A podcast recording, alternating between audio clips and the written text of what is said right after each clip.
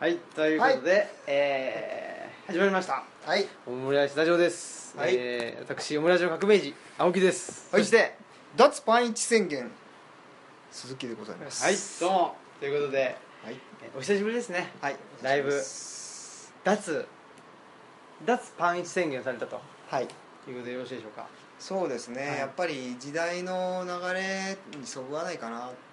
今はこうパンイチでね脱パンあんまり歩けるご時世じゃないでしょそうですね多分これねうん確か普にな段のあの法案に引っかかっちゃうんで 普段のねパン一台 そうのそ方うですねそうそううパンイチ罪んにね強行採決されましたもんねパン一台がねそうそうそうねあのほ法務大臣がねそうそうパンツかぶりながらねそうそうパンツかぶかぶったような顔をした法務大臣がねそう言ってましたから ね止めに行った人がみんなパンイチでねパンイチでね飛びついてね名シーンがね入りましたからヒねゲのねパンイチ隊長にね殴られたみたヒゲのパン一隊長がねすごかったですよいなねまあヒゲのパンイチ隊長ってまさに私ですけどあは本当ですね いとすうごいこでとすということで、はいお久しぶりですお久しぶりです、はいね鈴木さんはいはい今日はねはいはいあの遠路はるばるうんあのはるばるでしたねだいぶねねうんいや神戸が遠いですねやっぱりあうんあの大阪はやっぱりそそんでもないけど、ーはい神戸となるとう結構ねあ遠いなっていう気がしんしましてうんで神戸行ってきて、うんそこからあのー某芦屋にね某何某やつ芦だ屋 に某芦屋に某芦屋に来たわけですけど、はい神戸と芦屋は近いなっていう感じがしてやっぱりこのう、そうですねん、大阪と西宮は近いんですけど、うんうん西宮と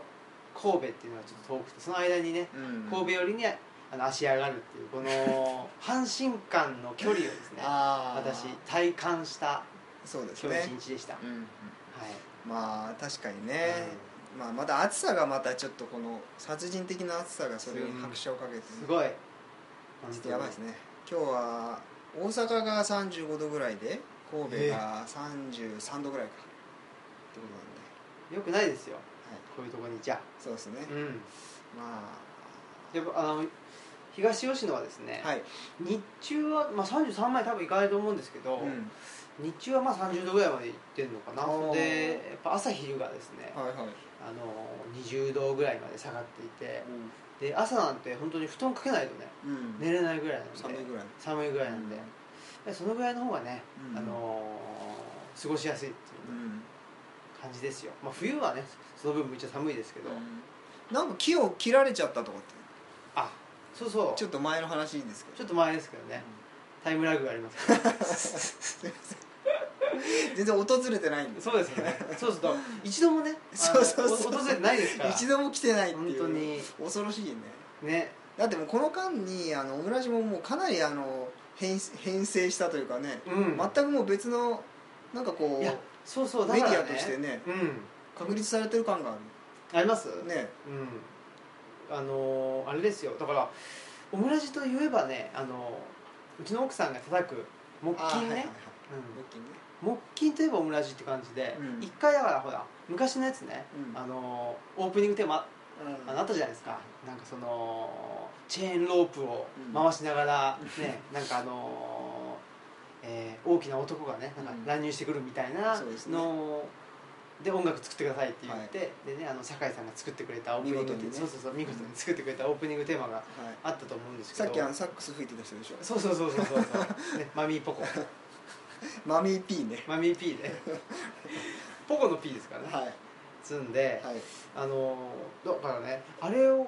あれがオムラジなんだとああ思ったわけですよ我々は、なるほどうん、でも最近のほらう最近のリスナーんにわかはねにわかはちょっと困ったもんで木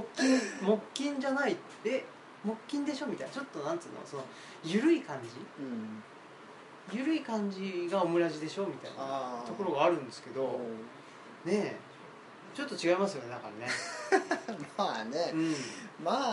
あそうですねあまああのちょっと最古なねはいそうそう狂気を感じる狂気を感じないですかね今はねそうそう今はねうん本当はね狂気し狂気がやっぱりそのコアの部分に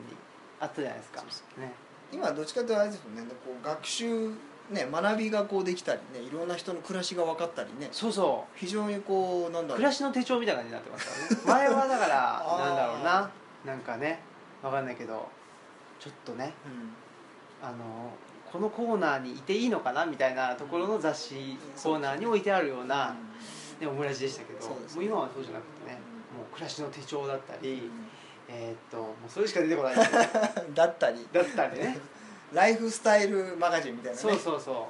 ちょっとおしゃれなねう、そう暮らしですよねなんかその結構あのおしゃれな人が多いじゃないですかうん青木さんねうんああの周りにはねねそうそうおと言ってる間におあおっとおおお収録中ですからあ収録中なんで収録中にゲストがちょっとね、はいまあ、ま た後ほどね、後ほどねはい、乱入もあるかもしれないですね乱入あの玄関の鍵はちゃんと閉めとかないと、こうんれ人が入ってきちゃうから、本当ですよね乱入されちゃいますからそうですねん怖いですよ猫猫もちょっとうろうろし始め本て当だプロと しし始めちゃってるしいやいやーーということまであちょっとあれですよあの、はいもう話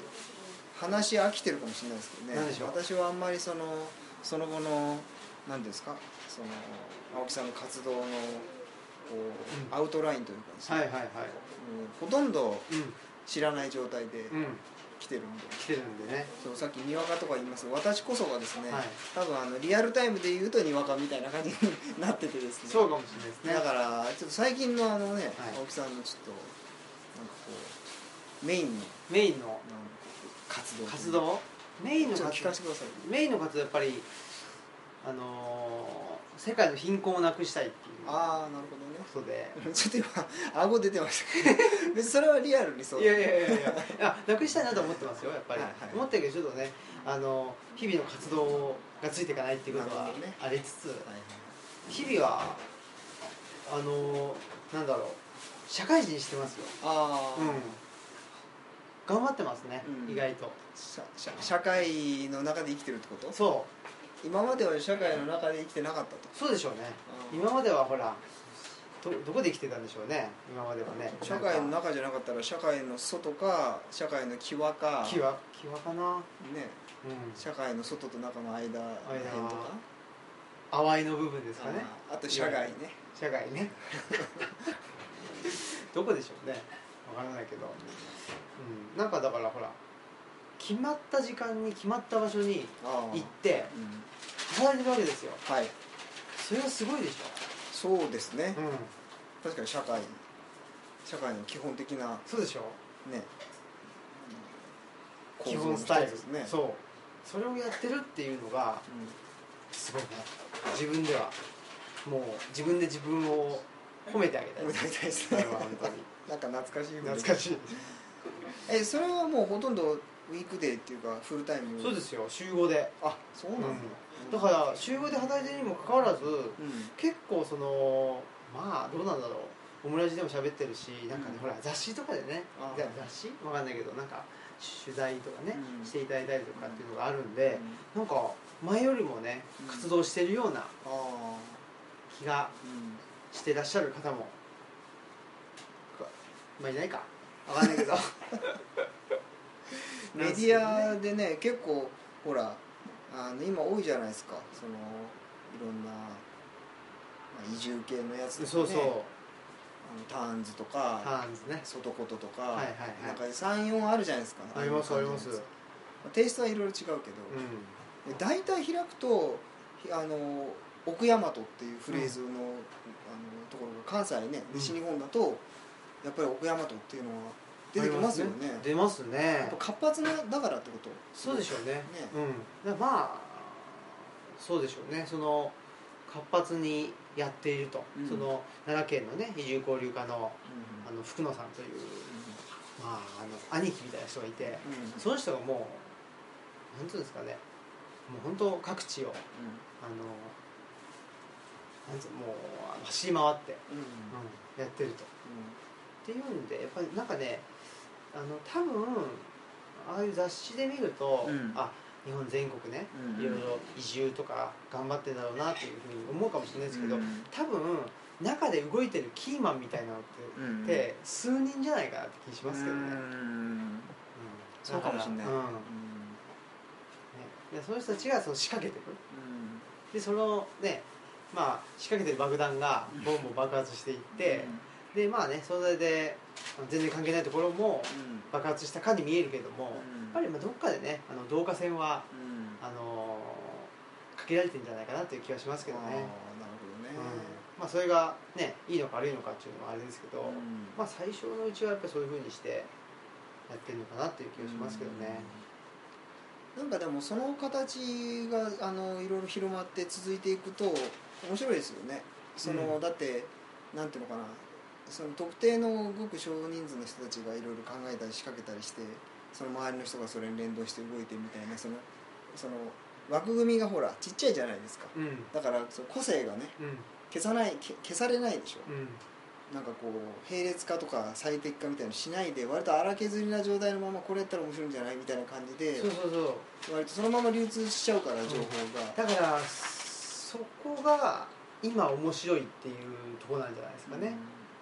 だからこれが、ね、第2段階でそのね尖ってた部分が削れた場合、ね、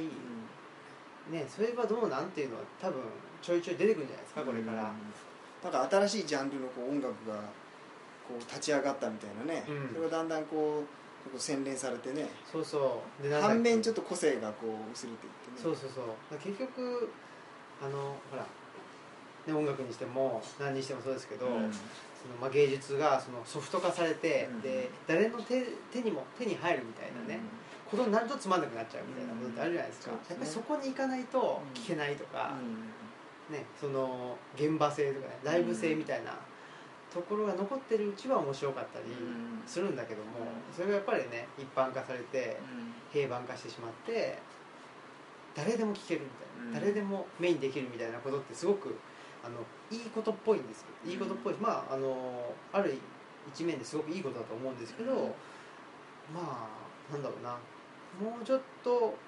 尖ってるものが欲しい人とか、うん尖ってる部分の方じゃないとそれを表現として、うんえー受け取れない人とかねうんそういう人にとってはつまんないんだろうなとありますよね。うんそうですよね、うんとは思いますけどまあでもねどうなのかなそのい一般化っていうのはそもそもされるのかっていうかねうんうん一般化されないとあるうー一定の数以上の人にはうん伝わらなかったりもするでしょ、うね、んそれがまあ本当にねあのロックバンドじゃないですけどうん「紅白」に出たんだみたいな。うん紅白に出出たらすごい認知度も、ね、ドーンって上がるけど、紅白に出るようなバンドとして、うんねやっぱりちょっとその辺はね、うん、角が取れてくるとか、そんな感じな気はするけども、うんまあでも今はちょうどだからその辺で動いてる最中って感じじゃないですかね。うんなんかその確かにその、まあ、音楽の話でどうぞ ゲストおゲスおトここ入でれようかああああじゃあままずじゃはあまずはまあな話話してたらいいああすいません今声の出演がありましたけ声どの自ね、然がねえー、と今のさっき冒頭でサックス吹いてた人ですねあサックスマミーピー氏ですねマミーピーズですはか、いマミーピーあれはカメラさんですねカメラカメラ氏ですねかカメラ氏ですねカメラ早速ちょっとなんか人肌にしてくれるみたいさなすがカメラ氏といえば働き者だねうん もうあれですからお豆の人ですからお豆の人お豆のままで、ままでね、はい、お豆のままでお豆のままで今から今からや るやる作業内容を言っただけじゃないかっていう気もしますけどねお豆のままでどうぞなんですそう がそうお豆のままでこと、ことカメラ氏ですねいやあそうそうだからね、はいはいはいあのー確かにそれでもね、うん逆にどうですかねあの鈴木さんとしては、はいはいだってほらあのもともとねうんあれじゃないですか、まあ、我々が東吉野にねはい 引っ越すっていうのは、はいはいきっかけとしてはねあまたそれもうこれねもう何度も何度も言ってるやつですけどなんかあちこちで言ってるでしょあそうですか、うんいやほまらあいいいいんですけど、うん、だってそこはね、あのーきちっとしとかないとね、あそうっすか、うん、そこはそこはねそうそうそうと思ってだってほらねきっかけとしてはやっぱ鈴木さんがねはいこういうところがあるうんうん行こうというとこからだったじゃないですかだからその夫婦水夫婦水差し事件ですよね夫婦水差し事件です鈴木夫婦水差し事そうそう件ねそう言いづらいな お邪魔してねお邪魔してねあのそうそう行ったんですよね確かうにちのね2人がねそうそうそね旅行しに行くぞと言ったらねう、うんあそうなんだとそうね俺も混ぜろとそうそうそう乗せてや乗せてや電車代浮くやろって こうやってねお金マークつけてそうそうそうって行ったところまあいろいろねうんそこからですもんね確かにそうそうですよ、まあ確かにねでね一方鈴木さんは別に、 はいまあ、もうもういいわともうもう満足したわとそうそうそうそうねなんかお腹いっぱいになっちちゃょっったとみ迷たいなっちゃってねそうあのーノッコさん神戸の畑うんはいでええわそうそうそうとねミニトマトでええわそうそとういう感じにそうしかもそのミニトマトの管理ももうすごい適当だから、はあの大玉と中玉と小玉がもう全部交雑していはあはあもう変なあと料理用トマトも混ざっちゃって 一番やっちゃいけえないそれあそれダメなんですかその自然農であってもそれダメなんですかダメっていうかそうほら野菜って特徴があった方がこのトマトはこうしてとかあるじゃないですかまだからわざわざ品種分けてるんで あね確かにね混ざっちゃったらね 品種をそうもうあんまり管理してない統ん合でしていくそうそうそう雑種になっちゃっそんな鈴木さんた、がはい、はい最近のですねはいまああの外事とかねはいああいうああいうのは読んでるんですかうん、だからターンズなんかはさ一時定期購読で定期購読やろうとしたよね定期購読やうろうそうそうああののねねしてないですけど本当定期購読好きですもんねだって安いんだもんそうなんすごくいやだおやっぱりあの最低ほらある程度の期間読まないとん分かんないじゃないですか、ああ確かそのしなんかいっぱい読まないとねそのどっかなんか知ろうと思ってにうんそうするとその一冊なんとなく読んで、まあ、ざまあ言うても所詮は雑誌ですけど、はいとはいえまあなんかこう1年ぐらいはねうん取ってみようかなと思った時に半額ぐらいになんだもんだっへてー場合によってはそしたら普通に書店で買ってたらそりゃそうですね一年読みたいって言ったらねそうそうそう1年とりあえず読んでみようかなっ素晴らしいですてでとしては、はい、としては定期購読やろうとしてはどうですかえ何がそんないやそのいや今のご時流世あれとかねあいやーねえ僕らよく知らないですよあのあんまり雑誌も読まないしうんそうですねななんかだから俺はだってもともとは、えーとまあ、埼玉なんですけどその結構長いことそのそれこそまあ埼玉も地方なんですけどね、うんなんですけどそのその後さらにあの長野の方にういたんですよそれこそすごい山奥にんはいはいだから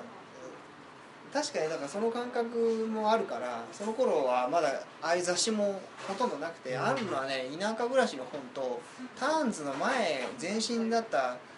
やつねターンズって名前変わる前のやつがあってなんだろうだけどもうあんなにおしゃれじゃなくてあのねまずねターンエットが違うんですよおうあのリタイアしたうんうん中高年層がその別荘買って蕎麦屋始めますみたいな、はいはいまあ、それは田舎暮らしの本で,、でターンズの前のやつはまあ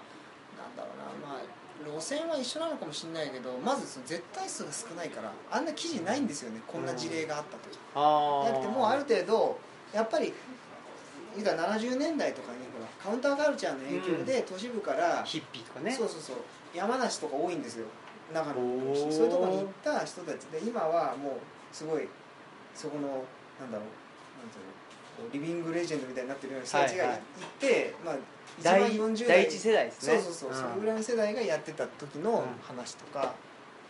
全く違いますよねうん今だって現役の人が行ってるでしょ、そうそうね若者がねうんで何をもって現役っていうのか分からんけど、まあでも現役世代とかいう言葉がありますもんねうん確かにねだからいや随分変わりましたよね、うんそうだからあの当時俺その長野上田っていうところにいたけどなんだろう今だったら雑誌に載っちゃうんじゃないのっていうようななんかお祭りみたいなのやってたんですよアートフェスみたいなのへーあやそうなんですかやったんだけど一回一発でなくなりましたけど、おうだけど全く何何にもそんなメディアがないし、うでインターネットだってやっとその当時でその当時でまだダイヤルアップがんああ A えー、と ADSL ADSL が一番最初最初だったっけあの接続し放題最初ダイヤルアップって言ってはいあの繋いでる間中うお金がかかるやつうんうんうん電話代かかるやつですよがや終わるかどうかぐらいの時期だから、うんそのネット使って拡散とかいう概念がないような、やってたもんそこオタクの人たちがやってるみたいな世界だったから、全てが違いますねだからうん情報コストが極端に下がって、うんほぼ0円になっちゃったっていうのはすごい違いだからかえってそのなんだある意味商売にならないじゃないけどそのネットに載せようと思えば誰でもできるじゃないですか、だからだからこそなんていうのかなその消費ししてはい次行こうっていうようななんかそういう一つのさっき言ったけどソフィスティケートされて言ったら商業ベースの枠組みに乗って消費されていって消えていくみたいなだんだんだんだん平均化されていってでみんなの初めてそれに触れる人あって刺激があったけどそれをもっと伝えやすくしてうん多くの人に届くところを広くしようとしうて、んそれにはちょっと届かせやすい形に加工してみたいな、そのなんかそういう一つのその大きなフローみたいなのがあったと思うんですけどそういうのが今はもうないままであるる種垂れ流しじゃないですかだから本当にいろんなうぞうぞのものがインターネット上にはあるけれどもだからさっき話してたそのエッジが出た状態のまんまで昔だったらとても流せないようなものとかでも結構手に入っちゃったりとかっていうそうですねだから消費される対象ある種の弱者みたいなあの存在でなくなったっていうのかな、そのうん言ってみたら情報があっち側が強いっていうか出す側でが操作できるというか、うんだからこっちは受け取るだけでそういう意味ではなんかこう面白いですよねだからなんか今までみたいに俺がそのなんか若い頃に田舎にいた時みたいな感じでなんとかその中央に売り込もうじゃないけど分かってもらおうっていうその頃になって初めて東京に長野だったらまあ関東甲信越エリアなんでアピールするとしたら東京なんですよね、うん多分そう東京になんとかアピールしたいっていう人たちがまず前提としてそういうのがあってだけどそういうのはもういいよ俺たちだけでやったらいいんじゃねっていうのの始まりぐらいの時だったんですよ今ってそういうのないでしょうん当たり前にエリアの中でやってるじゃないですかそうですねむしろそんなこと言うやついたら「お前いつの時代から来たんだよ」みたいな「はあ?」みたいな東京のアピールとかいやそういう競ってないしねえそうなっちゃいますそうそうここで完結してるしみたいまあなんかいわゆるそのグローカルみたな、いなねん話じゃないですかうんそのローカルでやっててもやっぱりインターネットをおがつながっていることによって東京を通じなくてもそのグローバルに発信できるっていうことだと、ですよねはいうん思うんですがまあだから僕らだってねあんなとこで図書館やってますとか言ってね、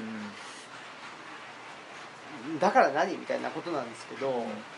まあそれが一応、ね、最近あの人が来ない日がないんですよあ本当に、うんって言ってもあまあ、えっと、開けてる日ですけどね、うんで開けてる日、まあ、1人2人とかね、来てくれたりとかっていうのはなんかね定期的に人が来てくれてるんですけど、まあ、何のために果たしてね図書館してんのかっつったらまあよく分かってなくてね、うあの我々もちょっと100%持ち出しですからね、まあそうねうん、でも持ち出しって考えるとおかしいんですけどあの図書館持ち出しで図書館やってますって言うとおかしいんですけど、あの自分の生活を開いて開くその時にその形態としてうんそれを名付ける時に一番あのーなんていうかな近い言葉が図書館だったっていうことなのでで我々は図書館したくてやってるっていうよりは生活を開いてまあそこにあのーなんていうんですかねピンと来てくれた人とかねそういう人たちとまあつながることっていうことを第一に置いてるから、別に図書館やりたくてやってるわけでもないしこれは図書館じゃないですとか言われても、そうですけどみたいなね図書館っていうのが一番近いからそう呼んでるだけですみたいなそれが成立する時代っていうかね、そうですねそれってすごくねだからそのインターネットの環境もそうだし、うんその人間のマインドとしても、うんね、それって面白いよねとかいうマインドっていうのもそうだし、そうなんか不思議っちゃ不思議ですけどね、でもなんかそれが普通になってきたなっていうのはうん思いますよね。なんかだからさその大きな枠組みの中で図書館やりますって言ったらさ図書館図書館っていうのは実はちゃんと定義があるわけでしょ、うんこうしてこうしてこうすると図書館と名乗れるみたいな、うんあの宅急便と大和便のさなんかあ違いとかねみたいにみたいなもんで、はいはっい、まあ一応あの図書館法っていうのもありますしねね法律があって、ていう時代だったんじゃないですか多分そのうん昭和の、で結構の経済成長があっうて、んこう必要で作ったんじゃないいろいろルールとかさ、うんでその勝手にその無手活的にさもう好き勝手やって結果としては図書館だよねみたいなのをやってた人もいたけうど、んうんでもやっぱりそのフォーマットの方が強くてそっちの型がちゃんとついてるので成立してたわけじゃん経済が良かったりとかさ、うんまあいろんな理由でねあの復興がか重なってたりとかさ、うん敗戦によるでもやっぱりそれがやっぱすごくこう高度化してきてもうなんだろうあのいらなくなっちゃったなっていうのはあるかもしれないですね、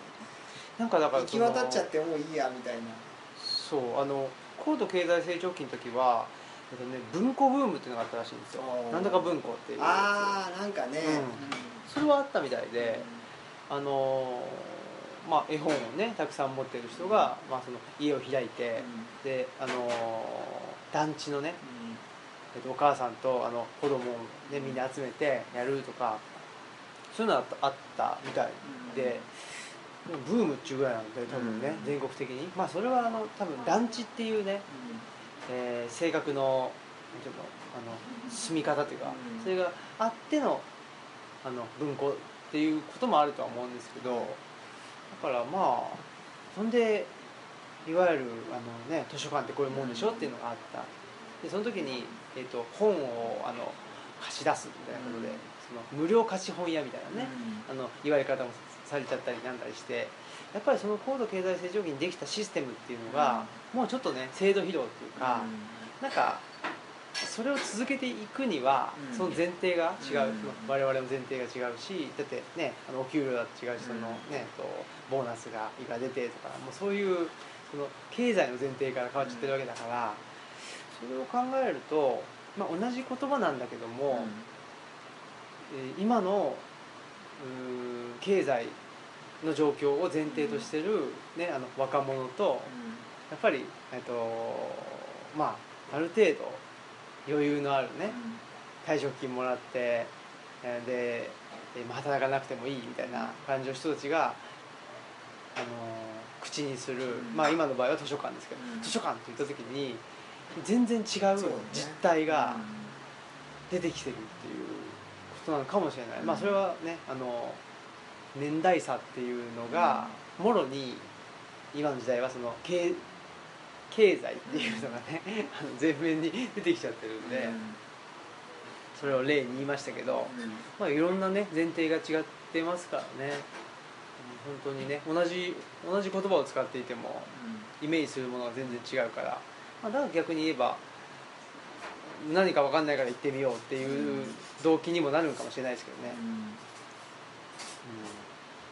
まあでも確かにこうなんていうかそういう大きな大きなこうシステムというか枠組みというか車輪みたいなものがこうを維持するための仕組みのための仕組み化していくっていうのはもうありとあらゆることに言えることだし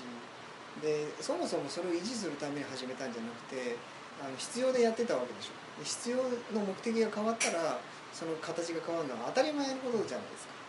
だけどやっぱそれは人間のその感性の法則じゃないけどさ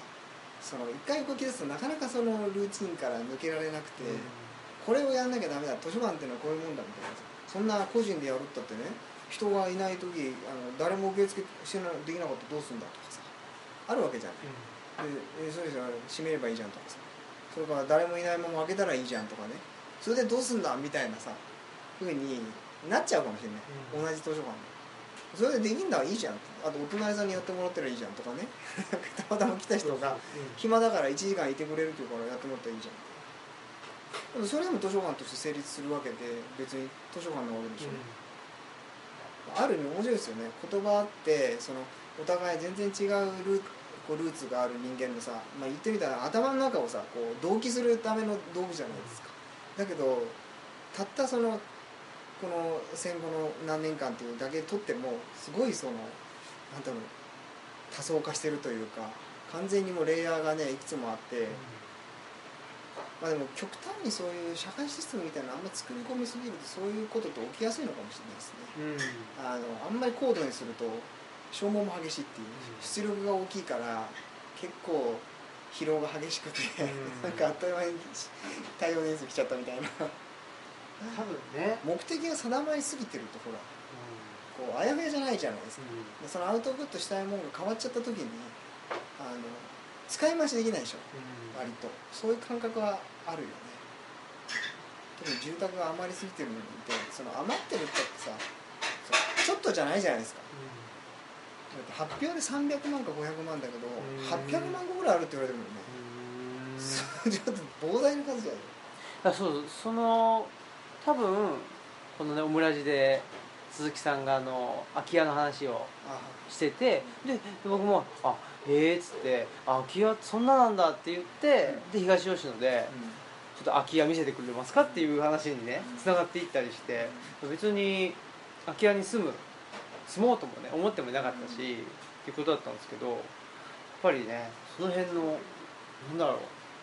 空き家って社会問題になってるとかねいろいろと実はね、あのーやっぱり歪みっていうかねん高度経済成長期とか、まあ、80年代90年代、うんうん90年代に入ったらもう多分ね、あの阪神・淡路の、ね、大震災とかで、孤独死がねたくさんあったりとか、まあ、歪みはもうすでにそこからね出てきてたとは思うんですけど、やっぱり60年代70年代っていうのをベースにして、全てを設計してしまったっていう。ね、でそれでまあ多分環境問題にしたらダムとかもそうだろうし、うんでそれをやっぱりコンクリでねカチッとこう固めちゃうっていうなんかそれってすごく象徴的だなとは思っていて、目的をもうはっきりさせてるもんうんね、もうそれ以外の機能はないですっていう感じで、うんうんうん多分いたと思うんですよそのいやあんまりそれやりすぎると逆にこういうネガティブな面もあるから、なんかこうちょっともうちょっと緩くしとこうよみたいな感じとかそう全体の流れを見てこうあえてなんかこうここはもうそのままにしとこうよみたいなそういう意見って大体通んないでしょ、うんちょっと変わったやつっていうかさそういうこうなんていうのエリートのさ政治エリートとかそういう人たちの中でもさ絶対そのメインじゃないじゃないですかそういう人、うん絶対いたけど、ねまあそういやねお金降りないですしねそう曖昧にしちゃう、うんねそうそうそということでう よくわかんない 久しぶりの終わりのない あの会話というかねそうですね、うんこれあれですエねンドレスなあの着地しないっていうもう聞くに耐えない勢い耐えないね久しぶりのね最初の頃永遠でこんなそ うそうそうそうやってたやつですけどいねやはいーこれがオムラジだということです本当まはあね、まあこれもうねこれもそうそうそうということあはいじゃあでとりあえずエンディングテーマをはいいきましょうかじゃあはい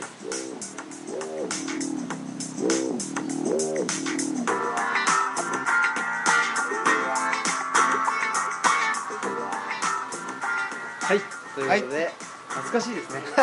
このね懐か しいね、はい女性は我々を待っているというああそれがもうだってねキャッチフレーズでしたからねオムラジのねそうですね本当は もうなんかなんかねこうちょっとちょっとなんかなんか抵触しちゃいそうなコピーですもんねもうそういうご時世になっちゃったかもしれないでちすょっとね微妙にやばいですうん危ないですもん危ねないです